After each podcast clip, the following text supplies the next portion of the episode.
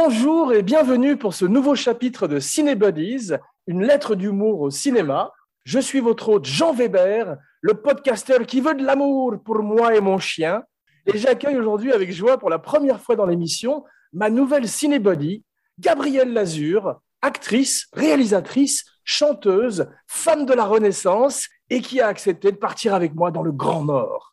Alors sans plus tarder, let's go crazy 2005, réalisé par Jean-Marc Vallée et pardonne mon québécois, Calice de Tabernacle.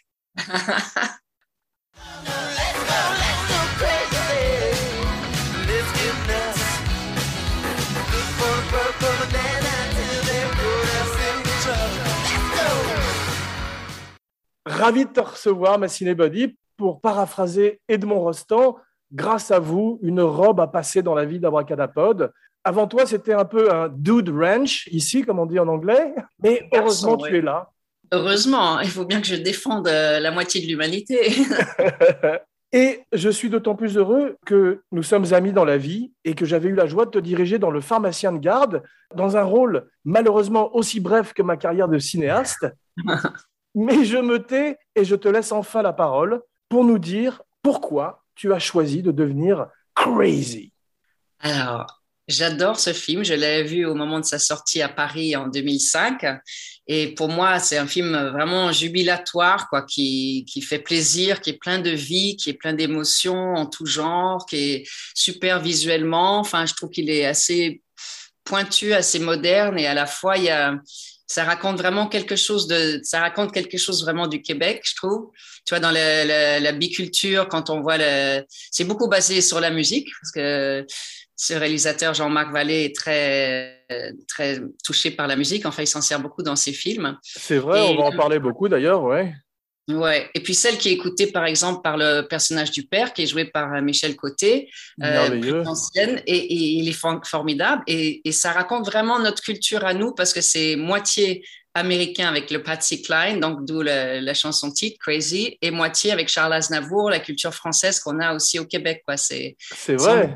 Et euh, voilà, je trouve qu'il dirige super bien les acteurs. C'est un film merveilleux. Je te remercie d'ailleurs parce que je ne l'avais pas vu avant que tu ne me le recommandes.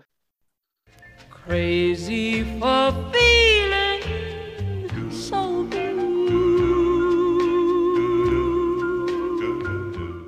Mais aujourd'hui, notre histoire commence dans les Eastern Township à Québec. Je ne sais pas si tu connais, où Jean-Marc Vallée et sa femme font la connaissance de François Boulet. Ok. Donc François Boulet, c'est euh, l'histoire de sa vie en fait, l'histoire de Zachary, de Zach. Voilà, c'est plus euh, autobiographique du co-scénariste, je crois, ouais. Voilà, et, il lui raconte son enfance avec ses quatre frères et, sa rivalité avec son père sur son homosexualité, qui est le sujet du film. Euh, Vallée, à cette époque-là, Jean-Marc Vallée, qui est un metteur en scène merveilleux, qui nous a quittés beaucoup trop tôt, on va en parler aussi, malheureusement. Euh, effectivement, il est parti à Noël dernier, alors qu'il avait une carrière incroyablement prometteuse face à lui. Ah oui, déjà, déjà commencé et il avait plein de projets. Et puis, justement, c'est fou. Tu as vu le tout début du film Crazy, la première séquence, et je ne sais pas pourquoi, j'ai jamais aimé le jour de Noël. Et le réalisateur, il meurt le jour de Noël. C'est assez fou. C'est fou. C'est fou, ouais. Et la première phrase, c'est As far as I can remember, I've always hated Christmas. Et c'est drôle parce que euh, Goodfellas, c'est As far as I can remember, I've always wanted to be a gangster. Ah, ça commence par les mêmes mots. no, which one was first? I'm not sure. C'était Goodfellas. R.I.P. Ray Liotta aussi, une émission très funèbre aujourd'hui malheureusement. Mais dans les bonnes nouvelles, spécial Goodfellas dans quelques jours sur Cinéchat avec les Cinébodies Laurent Vachaud et Philippe Sedbon. You think I'm funny? Et à propos de films américains, Jean-Marc Vallée voit Good Will Hunting à l'époque et il veut que le film se situe à Boston. Mais en fait, c'est Michel Cotte, l'acteur dont tu parlais, qui joue merveilleusement le rôle du père, qui tombe amoureux du script, bien sûr, qui le défend, qui le produit en partie d'ailleurs, et qui dit non, c'est une histoire profondément québécoise, comme tu disais. Et Michel Côté avait joué dans le premier long métrage justement de, de, Jean-Marc, et puis apparemment j'ai lu ça aussi qu'il avait persuadé de le faire. Euh, euh, au Québec parce qu'il avait déjà commencé à réaliser des choses aux États-Unis. Donc lui, il voulait continuer aux États-Unis, mais je crois qu'il a vraiment bien fait de le situer euh, chez lui au Québec. C'est beaucoup plus fort. Quoi. Bien sûr, ouais. Il passe cinq ans de travail euh, à deux sur le script avec François Boulet, on sent d'ailleurs que c'est très très écrit, il y a un dialogue magnifique, les scènes s'enchaînent superbement, et il développe le personnage de la mère, qui n'était pas très présent, je crois, au départ, dans l'espèce de traitement, de long traitement que lui avait donné Boulet. Boulet, mon ami Boulet. Et qui est joué par Danielle Prou, je crois, qui est merveilleuse. Ouais. Formidable. Formidable actrice. Et aussi, euh, au départ, il prépare la, ce que tu appelles la song list, tu sais, la liste des chansons qui ont un rôle prépondérant dans l'histoire, puisqu'effectivement, elles sont souvent diégétiques et elles participent à raconter l'histoire de cette famille. Oui, oui, oui. oui il, a, il a dépensé pratiquement 10% du budget du film sur les droits musicaux. 600 000 dollars pour 10 ans. Et le budget global du film est 6 millions et demi, tu vois, donc c'est pratiquement 10%.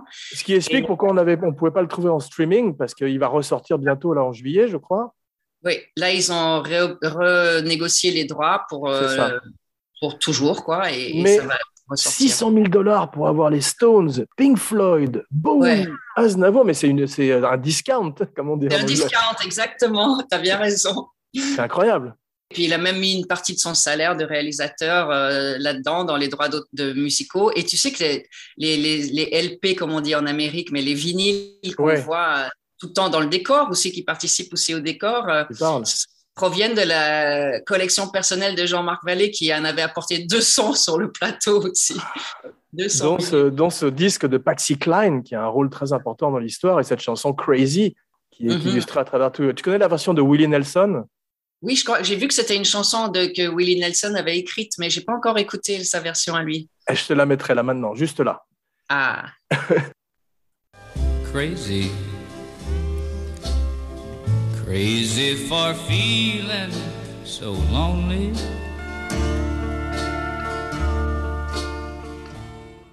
Mais parlons un peu de Jean-Marc Vallée, si tu veux bien. Donc, parti trop tôt en décembre 2021. Une carrière tout aussi brève qu'exceptionnelle. Tu disais, il était très près des acteurs. Oui, oui, moi j'avais j'avais eu la chance de l'entendre. Bah, je l'avais rencontré brièvement euh, lors de la sortie de Crazy. Et en fait, j'ai trouvé qu'en 2018, quand un film québécois dans lequel j'ai joué était présenté dans un festival au nord du Québec, en Abitibi-Témiscamingue, dans un coin un peu paumé, eh bien lui faisait une masterclass là-bas. Et donc, j'avais été assistée et c'était génial. Et il racontait justement quand il avait tourné à suite à, à, Crazy, il avait tourné à Paris un film qui s'appelle Café de Flore avec euh, Vanessa Paradis, entre autres, et qui joue, elle, la maman d'un enfant trisomique. Et apparemment, il racontait qu'il fallait qu'il trouve des techniques pour que cet acteur ne soit pas perturbé par les, claps et tout ça. Et ça me rappelait un peu quand Clint Eastwood il raconte quand il, euh, il a dû développer des techniques de jeu d'acteur pour les chevaux et qu'il a gardé ça finalement pour les humains. Tu peux pas déranger les chevaux. Ben, c'est un peu ça. Donc, il a dit qu'à un moment, il faisait sur un film américain qu'il a fait, je sais plus lequel, il a fait un plan séquence de 20 minutes quand même. Donc, dans Crazy, il n'y en a pas des très longs, mais il y en a un qui est euh, assez beau dans la salle de bain. Je ne sais pas si tu te souviens, euh, entre la, mère et le père, qui est très précis. En plus, à un moment, on les, les, reflets des miroirs. Et... Ah oui, absolument. Magnifique, extraordinaire. Où elle, se reflète dans la petite glace du miroir et il parle. Fils, ouais. ouais, Très, très beau. Je trouve ça magnifique et, euh, c'est superbement mis en scène. Ça m'a fait penser à, Paul Thomas Anderson, à Scorsese. C'est la, la, cour des grands, si tu veux. Il y a une espèce de fluidité aucune fioriture. On est là pour raconter une histoire, mais il y a une beauté quand même derrière qui, fait qu'on on est parfois dans des tableaux comme ils savent le faire. Ça rappelle un peu Boogie Nights, justement, à l'époque aussi, fin 60. Exactement, exactement. Ça m'a beaucoup fait penser à Boogie Nights, euh, qui est un film que j'adore aussi. Et c'est son quatrième film. Il a fait avant, il avait fait des, des vidéoclips, j'ai vu, et des courts-métrages. Et j'aime beaucoup euh, ces films américains que j'avais vus, Wild et euh, Dallas Buyers Club, où il a souvent emmené ses acteurs aux Oscars même. On a vu que les acteurs étaient particulièrement bouleversés à sa mort. Il y avait des messages, tu as vu, de, Nicole Kidman, de, de Reese Witherspoon, tous les gens avec qui il avait travaillé, notamment sur HBO euh, dans la série Little Lies. Avait... avec Nicole Kidman, ouais. ouais. C'est ça, il avait d'ailleurs beaucoup de projets avec HBO. Et euh, comme on disait, c'est vraiment très triste. Il a mis presque dix ans à faire Crazy. C'est vraiment un passion project, un projet euh, passion. Faire un film tel que lui, il entendait euh, voilà, avoir sa liberté. Il est même, j'avais parlé avec le producteur aussi, il a eu du mal à trouver le producteur parce qu'il a insisté, Jean-Marc, il voulait garder une part de la production. Et la plupart des producteurs ne voulaient pas lui céder des parts. Et Pierre Yvan lui, lui en a laissé. Donc c'est comme ça, ils ont fait ensemble. Tu avais vu ces, autres films euh, Blacklist en 95 avait été un gros succès. Avec justement Michel Côté aussi. C'est là où ils se sont connus. Mais je n'ai pas vu ce film-là. Mais tout le monde au Québec m'en a dit beaucoup de bien. Mais je ne sais pas s'il est sorti en France. En tout cas, moi, je ne l'ai pas vu encore. Il, a, il fait son premier film en Amérique qui s'appelle Los Locos en 1997, que j'ai pas vu non plus, qui je crois est un western. Ok. Donc, il, montre une versatilité comme les plus grands, c'est ça j'aime beaucoup. Et euh, Loser Love, je crois, non, en 1999, ça te dit quelque chose, ça? Didn't see it either. non, non. et finalement, donc, comme tu disais, Café de Flore juste après en 2011, Dallas Buyers Club en 2013, Jared Leto gagne l'Oscar, je crois, et même Matthew McConaughey aussi. Les deux ont gagné, le, second rôle et le premier rôle, tous les deux, ouais. All right, all right, all right. Ce qui est quand même extraordinaire. Et on retrouve ce style presque proche du documentaire, cette façon de filmer assez naturaliste, assez 70s que j'aime beaucoup. Oui, très humain, quoi. En fait, il est très proche de l'émotion et, il a beaucoup de respect pour les acteurs. Et enfin, ça se sent peut-être parce que je suis comédienne que le film m'a touché beaucoup aussi, mais il a une manière de diriger les acteurs. On rêverait de travailler avec lui, quoi. Maintenant, c'est un peu tard, mais bon. Mais à propos euh, d'acteurs, avant de parler de ceux du film, parlons un petit peu d'une actrice, toi. Mmh, Gabriel. Assieds-toi confortablement, car j'ai des questions. D'abord, il y a un film qui me fascine dans lequel tu es, qui est Le Prix du danger. Tu savais que c'était Patrick Devers qui devait jouer le rôle de au départ J'ai su ça, oui. Il m'avait dit Boisset, ouais. enfin, où je l'ai appris par la suite, mais j'ai su ça, ouais. Et tu avais lu la nouvelle de Shackley ou celle de Stephen King avant, ou euh, tu étais familier avec cette histoire de... Je n'ai pas lu la nouvelle, mais je suis très familière avec l'histoire du plagiat. Euh, ah, du procès avec le Running Man, ouais. Voilà, parce qu'il a, il a attaqué euh, les gens qui ont produit Running Man parce que c'est pratiquement exactement la même histoire et il a gagné d'ailleurs. J'ai oublié dans le film, est-ce que tu as des scènes avec Piccoli qui fait une performance absolument hallucinante? J'ai surtout passé 8 euh, heures avec lui parce qu'on a attendu un avion ensemble à Belgrade qui avait beaucoup de retard. Alors on a beaucoup discuté ensemble et j'ai adoré ce monsieur. Il était extraordinaire. Tu vois, moi par exemple, j'étais un peu pas troublé, mais on va dire j'étais embêtée parce que c'est vrai que j'avais pas encore énormément d'expérience et il dirigeait pas énormément les acteurs, euh, Boisset. Enfin, en tout cas, moi, je me sentais pas suffisamment, on va dire. Euh, et, euh, et, je dis mais pour vous c'est pas grave parce que vous êtes fait tellement de films et tout il dit non non détrompez-vous c'est pareil etc mais ouais, il, incarne un personnage assez étonnant dans ce film hein. sous vos applaudissements extraordinaire c'est une espèce de Jacques Martin sous stéroïde il est fantastique c'est ça. Mais c'est vrai que c'est assez précurseur parce qu'il y a eu beaucoup de films dans le même style par la suite. Hein. À cette époque-là, il n'y en avait pas beaucoup des films comme ça. La, la télé-réalité et tout ça, quoi, c'est vraiment ce qu'on voit aujourd'hui, finalement, dans les Colanta, tout ça, les gens qui sont prêts à prendre des risques pour. Bien sûr, on a parlé du Running Man à l'occasion d'une émission précédente. Un film qui, curieusement, revient souvent dans Abracadapod. Stephen King, le podcast à découvrir ou à redécouvrir sur Cinechat effectivement, c'est l'ancêtre de toutes ces émissions euh, monstrueuses qui sont arrivées par la suite. Il y en a une qui s'appelle American Gladiators, qui est exactement ah ça. À propos de choses monstrueuses, tu as travaillé avec quelqu'un qui a une horrible réputation, mais qui peut-être à l'époque était moins un connard, James Woods. ah mais je te confirme, on a eu une petite altercation vers la fin, là, ça que ce qu'il aurait voulu, et il m'a comme puni pendant, j'avais pas fini de tourner, j'ai fait une connerie, que j'ai rarement fait pendant les tournages, j'ai mélangé, on va dire, un peu du perso avec le, le et j'aurais pas dû, parce que quand j'ai rétracté mon, ma, participation à la chose, bah, il m'a bien puni, quoi. Waouh, c'est un type horrible. C'est pas pour rien, pas pour rien qu'il joue les méchants tout le temps. Hein. Oui, c'est pas pour rien qu'il joue plus d'ailleurs, parce qu'il a été cancel à Hollywood. et c'est un type. Ah il m'a raconté quand même un truc un peu dur qu'il avait vécu avec Elia Kazan, tu sais, quand il a joué dans Les, les Visiteurs. Oui, pas celui avec Jean Reno et Christian Clavier, l'autre c'est un film tourné en Super 16, je crois, ou 16 mm. Et puis, Kazan voulait vraiment diriger, tu vois. Donc, lui, comme il jouait une sorte de méchant qui revenait de Vietnam ou je sais pas quoi, quelqu'un que personne devait aimer, eh ben, il n'avait pas le droit de parler aux autres acteurs, même pendant le déjeuner, rien. il était en punition pendant tout le tournage. C'est bien fait pour lui. C'est bien fait pour lui en même temps. Voilà, peut-être qu'il le méritait. Qui sait? Il paraît qu'il avait une présence particulièrement toxique euh, sur Twitter.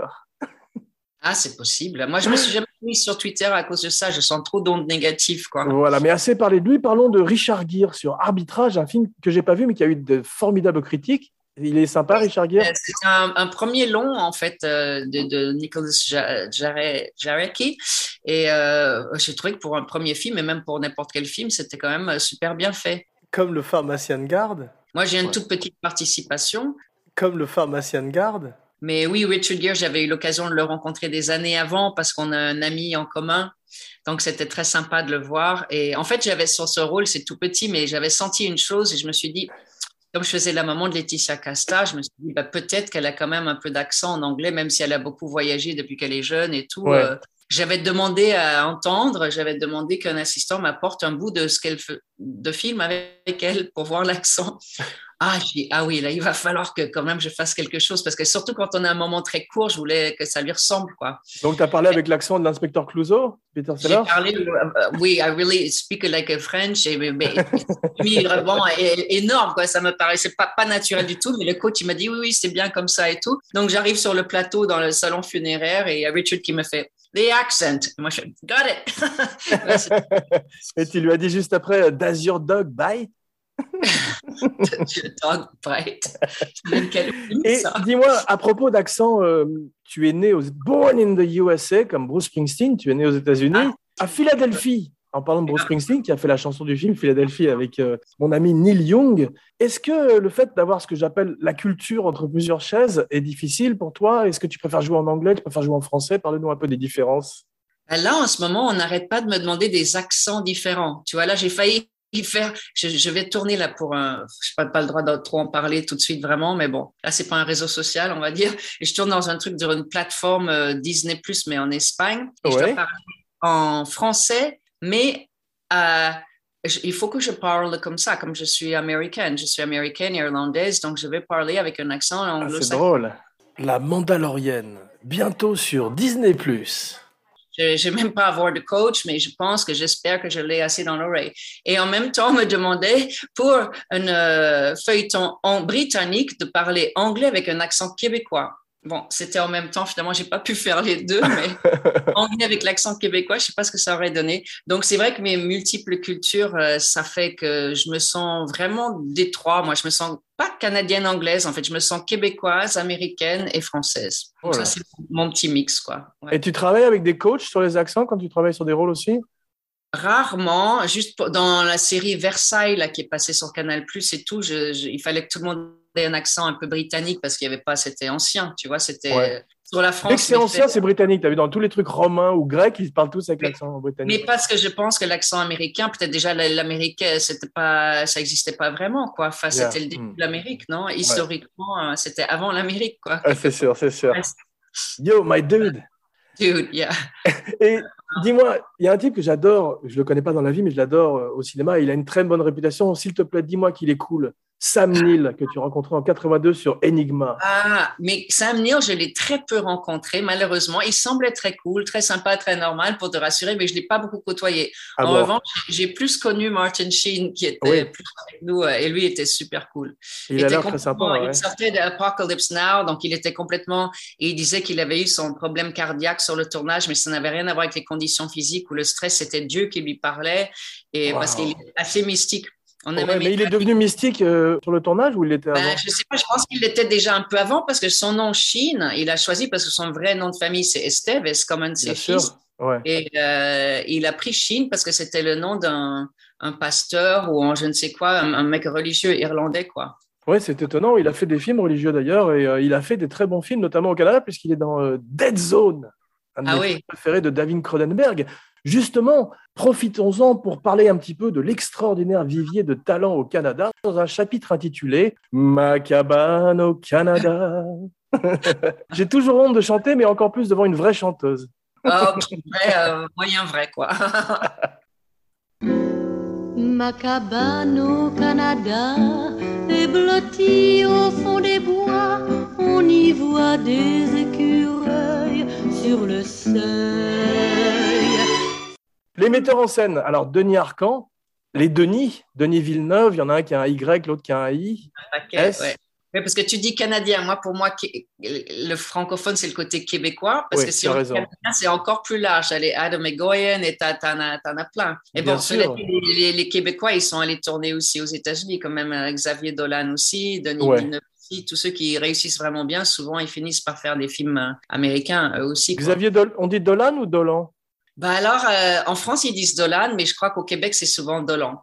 Et tu as tourné avec lui? Non, non, jamais. Ah, d'accord. J'ai un ami compositeur qui fait ses, ses musiques, la Gabriel Yared, tu sais, qui, qui avait fait la, la bande euh, son de Sarah, dans laquelle j'avais tourné avec Jacques Dutronc. Là, parce que c'est Dutronc qui l'avait branché dessus. C'est Dutronc d'ailleurs qui l'a fait démarrer dans les musiques de films, Wow. Gabriel. Mais euh, Cool. lui, il le connaît bien parce qu'il travaille souvent avec lui. Mais moi, non, jamais. Les Canadiens, donc pas les Québécois, tu as des vrais visionnaires. Tu as David Cronenberg dont je parlais, James Cameron, dont j'avais oublié qu'il était canadien, Oui, aussi, c'est vrai. Hein. Norman Jewison, un, un Ah, bah beaucoup. oui, c'était toute une époque, ouais. ouais. C'est ça, c'est l'ancienne garde. Les acteurs et les actrices tout aussi merveilleux, euh, les anglophones, les Canadiens comme euh, les Ryan, Reynolds et Gosling, que j'aime beaucoup, les deux. Mais, ah oui, je savais pas qu'ils étaient canadiens. Si, si, j'ai vu que Ryan Gosling jouait le rôle de Ken dans le film Barbie de Greta Ah, non. Gerwig. Ouais, Ah, c'est drôle, drôle. drôle. Mais sinon, il y a aussi, j'avais fait un autre film canadien avec James Woods, justement, de Ted Kotcheff, qui avait fait le premier Rambo. Là, il est canadien aussi. mec-là. Il vivait à Los Angeles, mais il est canadien. C'est ça, voilà, exactement. Rambo, qui est un film fantastique, le, le- le premier First Blood, Ouais, c'est ça. C'est celui qui avait fait le premier, je crois. Extraordinaire. Mm. Dans les acteurs, il y a bien sûr euh, tous les comiques que j'adore. Le SCTV, tu connais le SCTV Ah oui, oui, bien sûr. Et Ouais, Jim Carrey, of course. Jim Carrey is amazing. Jim Carrey, c'est après, parce que SCTV, c'est l'ancienne génération, c'est Dave Thomas, Martin Short, Rick Moranis, Catherine O'Hara, qui rejoindrait l'équipe de Christopher Guest, et bien sûr le grand John Candy, que j'aimais énormément, Ah oui, Levi, tu vois oui, tu m'apprends plein de choses. Ouais, non, c'était un petit peu l'équivalent du Saturday Night Live, mais au Canada, et ils étaient tout aussi talentueux. Je te le recommande vivement sur YouTube. Certains d'entre eux rejoindraient d'ailleurs le Saturday Night Live, à la manière de Mike Myers, un autre célèbre comique canadien. Il y avait également Harold Ramis, qui deviendrait metteur en scène. Et cette première génération de comiques, je suis sûr qu'il y en a eu avant, amène Jim Carrey, dont tu parlais, et plus tard Seth Rogen, que j'aime beaucoup. Mhm. Je vois que tu consultes ton téléphone. Les affaires reprennent. Non, je prends le note. SCTV. Cette SCTV. You'll send, send me the link after. Keanu. J'adore Keanu. Ah oui, le beau Keanu. J'adore Elias Koteas, le Robert De Niro euh, canadien. C'est vrai, mais c'est vrai qu'on oublie, hein, parce que c'est ça le- pour ça que je dis que je me sens québécoise, parce que le problème des Canadiens anglophones, souvent, ils n'ont pas, on va dire, une identité culturelle super forte, on les, peut les confondre avec les Américains. Ouais, Même s'il y en a plein qui sont très talentueux, mais c'est difficile pour eux de se démarquer des Américains, en fait. C'est vrai, ouais. Ce qui est étonnant, c'est tous les films qui sont tournés à Vancouver ou à Toronto et qui sont censés être à New York. Ils ne ressemblent pas du tout à New York. C'est très drôle. Ouais, pas du Avec- tout, non. Avec plein d'acteurs canadiens au générique. Et tu sais très bien que tu n'es pas à New York. et bien sûr, on, on- on peut parler brièvement de la musique. Euh, tous les musiciens qui ont bercé ma jeunesse, comme Félix Leclerc, Charles Bois, Gilles Vigneault. Effectivement, une- toute une tradition euh, incroyablement riche. Et Tes parents écoutaient peut-être, non? Parce que toi, tu étais un peu jeune pour C'est ça, c'est mes parents qui écoutaient ça et euh, je, je suis devenu très fan à mon tour. Mais revenons à Crazy. I remember when, I remember, I remember when I lost my mind. Le film s'arrête en été, t'as vu, il s'arrête de tourner en été faute de budget. Et c'est Michel Cotte qui arrive et qui sauve le film. Ah oui, ils n'avaient pas terminé. Ils n'avaient pas terminé. Il fait une donation personnelle pour remettre le projet sur rail, tu vois. Et à l'arrivée, c'est un budget de 6 millions, 6,5 de dollars canadiens. Comme tu le disais précédemment. Ouais. Et ce serait plutôt un gros succès. Je crois qu'il dépense beaucoup d'argent pour les effets spéciaux parce qu'il y a beaucoup effectivement de travail sur Il y l'image. a beaucoup de travail sur l'image, même tu as vu les, les ralentis et les accélérés, et Ouais. souvent ils sont fait en direct aussi. C'est vrai qu'apparemment ça. Absolument. aussi, Ils mais- partent au Maroc, à Essaouira pour euh, Jérusalem. Ouais. Et euh, le film, comme souvent les grands films comme ça, a l'air plus cher qu'il ne l'est véritablement. Entre Oui, la- il cette, bande-son bon- extraordinaire. bon- C'est vrai que ça fait pas un film de 6 millions euh, de dollars, quoi. C'est clair, ça fait plus. hein. Je connaissais mal Michel Côté. J'ai vu qu'il avait fait un film qui s'appelle Cruising Bar. Ouais. Tu connaissais C'est ça qui l'a fait connaître vraiment, où il joue plusieurs personnages et Il a une tête extraordinaire parce que euh, quand il est dans les années 70 avec cette- perruque, je pense, il ressemble à un acteur que j'adore qui s'appelle Bob Odenkirk. Tu vois qui c'est? Ah non, je connais pas. Ah. C'est l'acteur qui fait l'avocat dans Breaking Bad, B- Better Call Saul, Ok.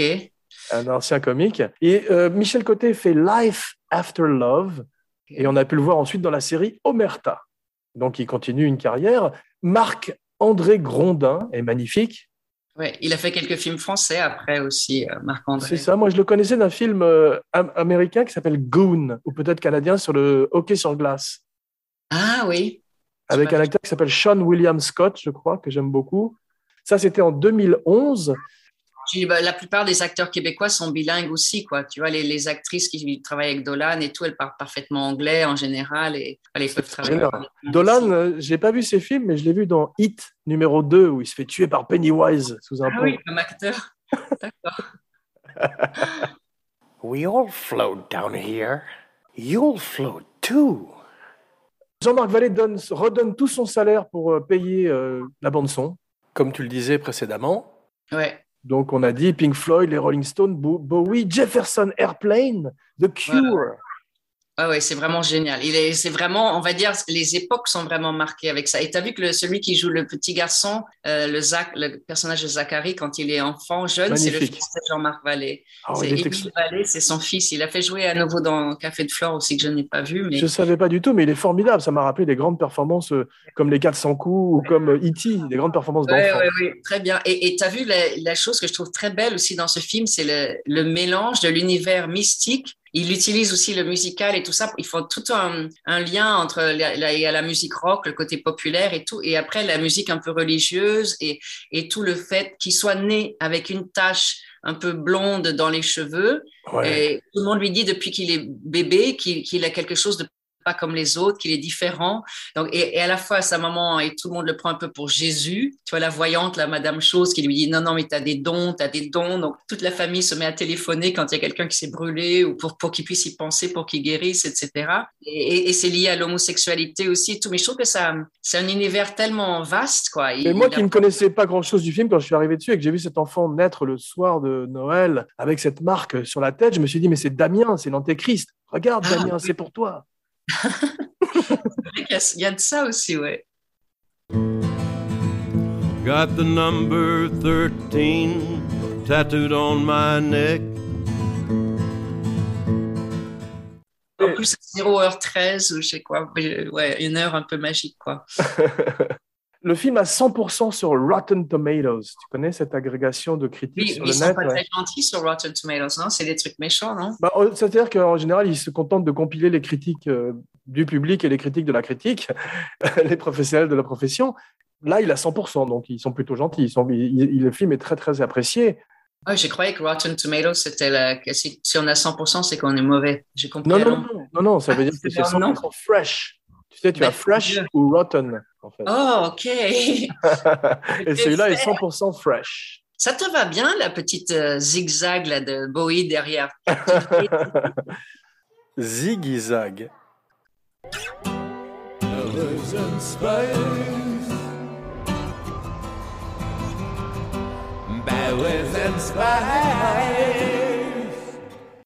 Le sujet est malheureusement plus que jamais d'actualité entre l'homophobie et l'hétérosexisme, un Eh oui. mot que j'ai appris à l'occasion du show. Et euh, c'est vrai que c'est bouleversant. Et ils jouent magnifiquement bien. Il est, ils sont tous extraordinaires, ces frères. Le frère qui joue le, le rocker que je ne connaissais Ah pas.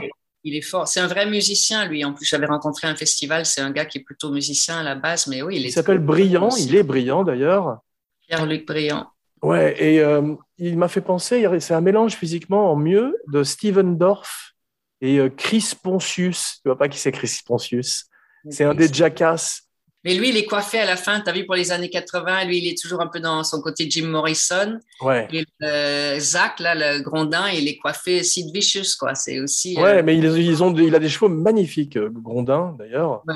À il travers tout le film. maintenant, il a la tête, la boule à zéro. Alors, je sais pas s'il perd ses cheveux ou quoi, mais. J'ai vu, il s'est rasé, mais comme il est beau, il, a- il, il m'a fait penser un peu aussi à Gaspard Huliel physiquement. Il a cette espèce de beauté c'est- très moderne. drôle que tu dises ça parce que j'ai une amie très proche qui m'avait dit à l'époque, quand j'ai parlé de Marc-André Grondin, parce que je suis québécoise, donc je défends les, les acteurs de mon pays et tout, et même il me dit, mais tu sais, Gaspard, il le déteste parce qu'apparemment, il voyait en lui une sorte de rival au, au départ, Wow. quand il a émergé. Ouais. C'est drôle. hein R.I.P. Tu as vu que pour la sortie française du film, ils mettent des sous-titres parce que à cause du joual, on dit le joual, je crois, c'est ça? Le joual, oui, le québécois, on dit Le québécois. mais ça, c'est Le joual, ouais. Mais ça m'a rappelé le premier Mad Max, tu sais, qui était, qui était sorti également en Amérique avec des sous-titres anglais parce que, et oui, non, il avait été doublé par des acteurs américains parce que les gens des Américains comprenaient pas l'accent australien.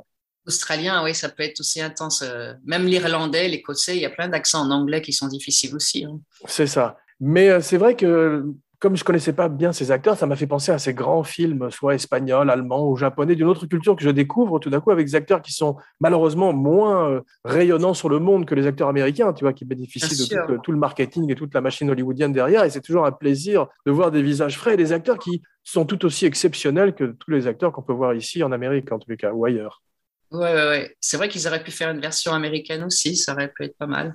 Oui, c'est vrai, ça m'a, j'ai été surpris qu'ils ne le fassent pas, mais euh, c'est drôle, le crazy, je me suis demandé pourquoi c'était un acronyme, et on l'explique dans le film. À la fin seulement pour le public, ouais. C'est ça, donc c'est qu'on va pas le spoiler parce que c'est un twist qui est très touchant.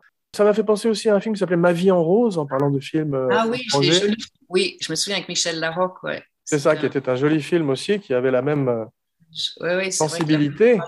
Oui, Et le film aurait pu être euh, ridicule par moment. Tu parlais de ce frère rocker, Jim, un peu à la Jim Morrison. Et le film n'est jamais poseur, comme on dit en anglais. C'est tout Non, le temps la vérité, l'humanité, alors que ça aurait, pu- ça aurait été très facile d'en faire quelque chose de plus plastique, de plus artificiel. cliché, quoi. Oui, parce qu'il y a les clichés, un petit peu les archétypes du frère qui est sportif, l'autre qui est un télo. C'est un peu, on va dire, c'est vrai que les deux ou trois autres frères, on les voit moins. Euh, Exactement. C'est quand même très humain, oui, parce qu'ils ne pouvaient pas se concentrer à fond, je crois, sur tous les personnages, ça faisait trop. Mais euh, que ce soit Zach quand il est jeune, le fils de- de- du réalisateur, ou que ce soit Grondin, euh, ils sont Ouais. super bien dirigés quand même. Et puis, Absolument, mais j'étais fasciné par la performance du, jeune euh, Zach. J'ai trouvé apparemment ce truc, euh, tu sais, parce que j'avais regardé dans une interview, tu as remarqué que le, ça commence quand il est jeune, dès qu'il ment, qu'il est mal à l'aise, il se, il se coigne les pieds ensemble. Ouais, c'est vrai. ouais. Un truc qu'ils ont trouvé, co- comme, tout comme le, les difficultés respiratoires que le personnage il a dès le début, même depuis sa naissance, parce qu'apparemment il a manqué d'air à la naissance, il a toujours, puis il finit par être asthmatique. Enfin, il y a toujours des petites euh, choses qui restent comme ça. C'est vrai. En parlant d'ailleurs, il, il- il inhale son, son, son inhalateur et en plus, il fume des cigarettes. Tout le monde fume plein de cigarettes comme dans les films des années 70. Tout le monde fume. Mais apparemment, il fume. a rajouté la fumée en post-prod parce que tous les acteurs fumaient des, des cigarettes de plantes, là, parce que tu n'as pas le droit de faire fumer des cigarettes. Ah. Au Canada, c'est assez sévère, les, ce genre de rè- règlement. Alors, il a rajouté la fumée après. Ah, c'est incroyable. Il y a une voix off qui est très belle, justement, ça fait penser à cet univers scorsésien entre la musique. Et c'est une des meilleures, on parlait de clichés, c'est une des meilleures utilisations de Sympathy for the Devil. Moi, j'en peux plus de Sympathy for the Devil au cinéma. À chaque fois qu'on voit un Ah, méchant, tout d'un coup, tu as. Ouais, ouais, ouais, Et c'est insupportable de clichés, mais là, il, euh, il, Mais il- coucou, dans l'église, là, quand Voilà. il fait l'imitation, c'est magnifique, là. magnifique. Tout d'un coup, on est dans un, dans un opéra rock qui me rappelle Ah le Hair de Forman ou même un truc plus félinien, et ça nous emmène ailleurs. C'est très beau. C'est vrai, c'est vrai que ça fait voyager, ça. C'est là où je dis que c'est un film euh, jubilatoire, quoi. Il y a des moments comme ça où ça nous emporte vraiment. Emmenez-moi jusqu'au bout de la terre. Il y a des hommages euh, peut-être sous-jacents à des grands films quand il est quand l'enfant est dans cette espèce de colonie de vacances avec ses bunk beds, tu sais, et qu'il est rasé. J'ai pensé tout de suite à Full Metal Jacket. C'est vrai, mais ça, ça rappelle presque des camps de concentration. hein. C'est assez flippant, ce truc de camp Ça, de cette même lumière bleutée des baraquements, tu sais, militaires. C'est vrai, ça ressemble à ce côté militaire de Full Metal Jacket. Ouais, tout à fait. Ouais. Et le passage de l'enfance à l'adolescence est magnifiquement fait aussi. Dans l'eau aussi, oui, ça c'est très C'est ça, beau. dans l'eau, tout d'un coup, il a un morphing. C'est là où, il a, où on voit qu'il y a de l'argent quand même, où il morphe tout d'un coup en grondin. Je vais morpher le grondin, on dirait du québécois. Et il est sur son lit et c'est magnifique. Ouais, c'est très beau ce plan où il émerge comme ça. Ouais, c'est magnifique. Ouais, il y a plein de jolis plans comme ça, mais comme tu dis, c'est pas trop, c'est pas ostentatoire, quoi. C'est pas, c'est, il y a parfois des films qui sont super bien faits où il y a des images incroyables, mais parfois tu ne vois que ça, surtout quand tu es un peu dans le métier, tu vois vraiment la technique derrière et tout, et tu décroches du côté humain. Et là, je trouve que l'équilibre, il est bon entre le- l'importance qu'il donne au jeu d'acteur et à l'humanité et après, à la fois tout le côté spectaculaire de la musique et, et des images euh, avec les effets spéciaux et tout, ça, c'est bien dosé, quoi. Absolument, ouais. Les fêtes de Noël sont magnifiquement filmées. C'est un film de Noël, en fait, comme Eyes Wide Shut.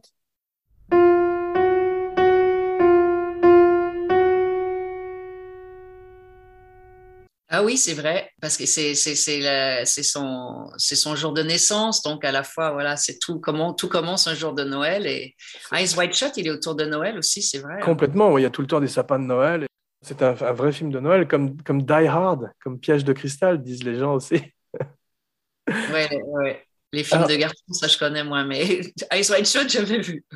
Il y a un truc qui m'a un peu déçu, mais c'est peut-être un truc de l'époque, c'est qu'il a un drapeau rebelle sudiste dans sa chambre, qui est quand même euh, assez raciste aux États-Unis. Ça, peut-être au Canada, ça a une autre euh, signification.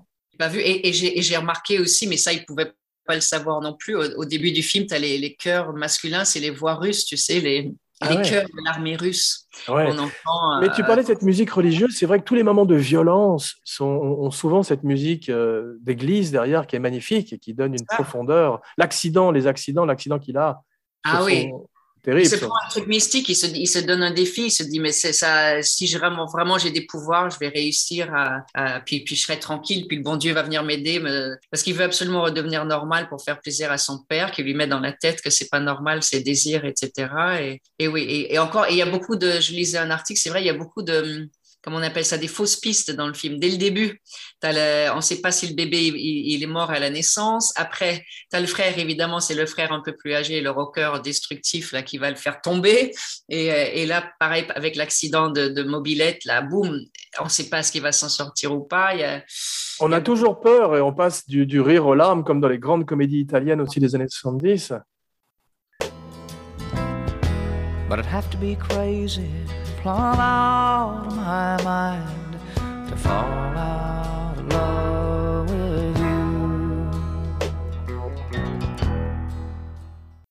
J'ai appris une expression que je ne connaissais pas, c'est euh, fef. Je suis fef. Ça veut dire, Fif, fif, c'est c'est tapette, quoi. C'est fif, c'est. euh, Fais pas ton fif, là. Fif, c'est. Fif, c'est. Ben, c'est ça. C'est comme peut-être fifi, fifi. Peut-être ça vient de fifi. Fif, pouf, fif, fif, comme, fifi. c'est comme un pouf. Comme vous autres, vous dites pouf. Ah non, mais pouf en France, c'est plutôt pouf comme poufias. Ah ouais, ouais, non, parce que je croyais qu'on disait c'était fef aussi, pouf. Ah, je pense qu'en américain, on dit euh, pouf, pouf. On dit pouf et Et le, le fifth element, c'est l'élément gay de Luc Besson, ça Mais le film a un côté très East Coast, par moment, avec cette neige. Ça m'a fait penser à- au Soprano ou au film, tu sais, qu'on voit euh, dans le New Jersey dans les, en hiver. Et il a un côté très américain. Il a cette, cette patine des films américains, plus que d'un film français, je trouve. Oui, bah oui, on n'a pas beaucoup de neige en France déjà. Mais ils Ouais, mais tourné pendant l'été parce que quand tu tournes l'hiver au Québec, c'est fait moins 25. tout- C'est pas très bon pour le matériel caméra déjà. Et les Bah, journées sont vraiment pas longues du tout. Donc c'est que de la fausse neige qui balançait sans arrêt. Ah ouais, c'est ça. Mais tu sais, ça m'a fait penser au Minnesota de Fargo aussi, tu sais, où c'est les Ah hivers ouais. sont aussi rudes qu'au Canada, en fait. Oui, tout à fait. Tu sais comment les frères Cohen dé- décrivaient euh, le Fargo, le Minnesota? Non Ils disaient c'est la Sibérie avec des chain restaurants, avec des restaurants, avec des Ah fast-food. oui. Ah oui, parce que c'est peut-être pas encore arrivé en Sibérie, ça. J'avais fait un road trip avec ma sœur et son copain de l'époque aux États-Unis en essayant de trouver les coins les plus paumés, tu vois, genre au Kentucky et tout, et essayer de trouver des choses authentiques, mais même là-bas, c'était que des Taco Bell et des, des chaînes, quoi. Ouais, c'est vrai, puis ils se, ils se ressemblent tous. Tu passes d'un endroit à l'autre et tu as effectivement les mêmes Jack in the Box, les mecs, même. Ouais, c'est triste. Sauf In and Out, qui est une chaîne uniquement euh, en Californie et dans le Nevada et qui, est, euh, qui fait les meilleurs burgers. euh, Un peu plus naturel. J'avais été à LA, à In-N-Out. C'est les meilleurs burgers, ça, hein, de take-out. ouais, en, en- en termes de fast-food. Oui, c'est ça. Spécial pas- fast-food bientôt sur Abracadapod.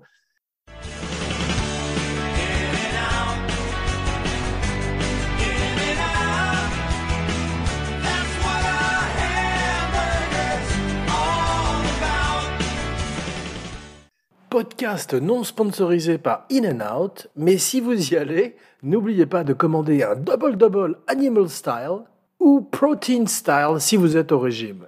J'ai appris un mot, c'est euh, shotgun avec un joint. C'était une Ah oui. soufflette en français. Ça, je connaissais Ah, pas. vous dites soufflette ici, Ouais. ok. Shotgun, moi je connaissais parce que de mon enfance aussi. euh, Quand tu avais 5 ans, Ouais, j'ai commencé à 50, imagine. comme Drew Barrymore. Non, mais c'est pour ça que j'aime le film aussi parce que c'est un peu l'époque de mon adolescence. Tu vois, je suis à peu près la même génération que Jean-Marc et toutes les années 70. euh, C'est cool, mais avec cette bande-son extraordinaire et ce côté effectivement jukebox qu'on avait dans les films bien faits aussi. hein, les, les- un peu comme Boogie Nights, hein, les costumes. Mais sauf que eux, ils vont quand même sur- Il y a trois époques dans Crazy. Il y a les années 50-60, ensuite ils sautent. Il y a des ellipses, quoi. Après, tu montes 70 et à la fin, c'est 80, quoi. À propos euh, d'expressions, il y en a une que je connaissais pas non plus. Pardonne mon québécois une fois de plus, mais on apprend toujours les gros mots en premier. Manger des graines. Sucer Mais des- manger de la graine, parce qu'une graine, une graine, une bite, c'est une graine. si tu manges de la graine, c'est que t'es. C'est comme euh, au Québec, en France, vous dites les gosses, hein, pour les enfants. Oui, Mais si tu dis ça à un Québécois, c'est ses couilles. faut faire attention effectivement. oui, entre ta graine et tes gosses, là, fais gaffe. hein. Et, et un chum, c'est un copain, un ami? Un chum, c'est son petit ami, ouais. C'est un Et on boyfriend. peut pas dire pour une fille, ma chum, ça se dit pas ça. Matchum, si c'est une fille qui dit matchum, normalement, enfin avant tout était hétéronormé, on va dire, mais avant ça voulait dire ma, ma, ma bonne copine. Tu peux dire j'ai une chum, c'est ta, ta pote, quoi. Ah, ok, mais super. euh, si c'est mon chum et que tu es une fille, c'est ton mec. Et Ouais. le mec, il va dire c'est ma blonde. Même si elle est brune, c'est ma blonde.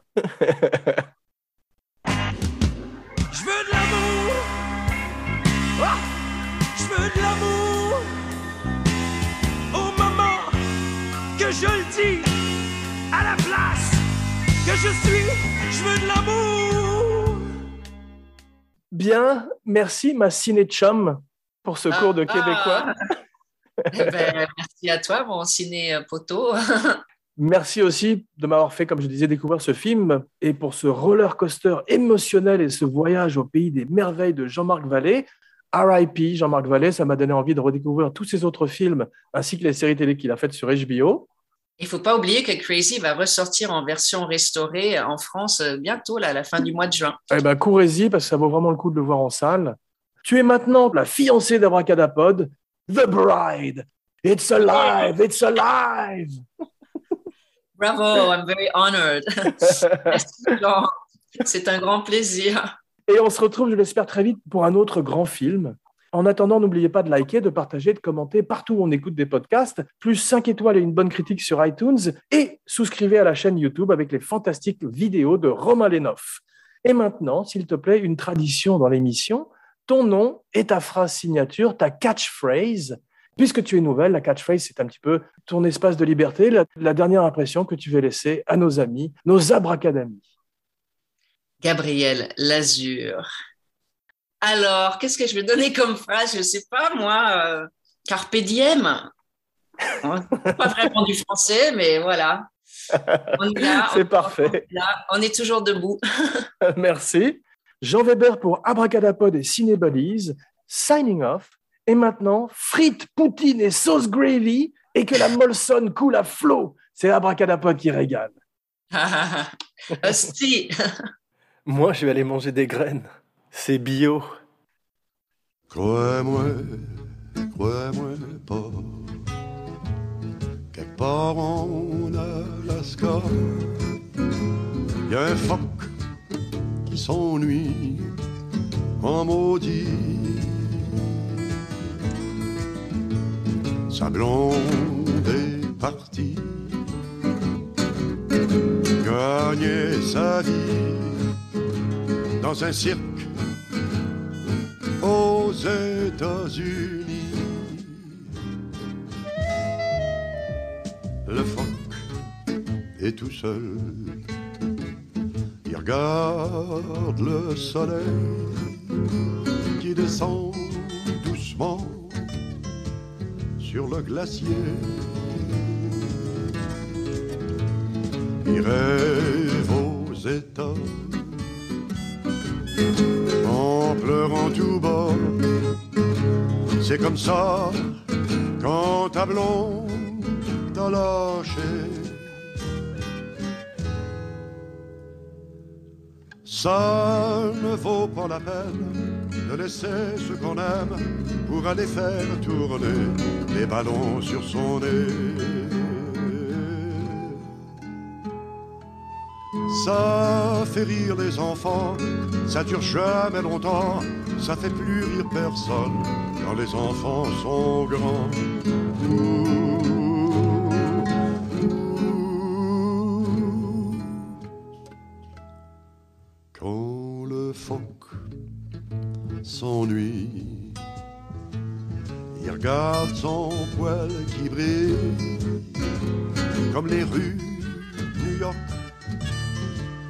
Après la pluie. qui rêve à Chicago. À Marilyn Monroe, il imagine sa blonde faire un show.